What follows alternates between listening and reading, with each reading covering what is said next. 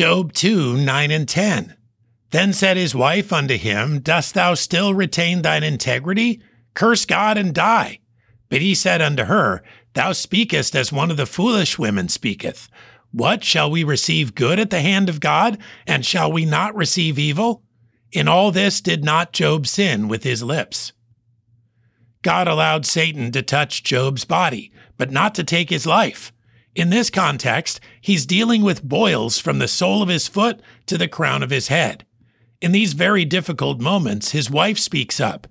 Remember, she has faced terrible tragedy as well, as their possessions have been taken and their children killed.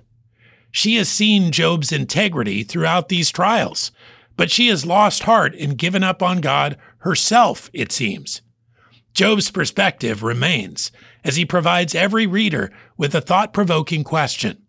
If we receive good from God, how can we not receive adversity and affliction as well? Job believes in our good God, and this belief results in faithful action. Job 2 9 and 10. Then said his wife unto him, Dost thou still retain thine integrity? Curse God and die.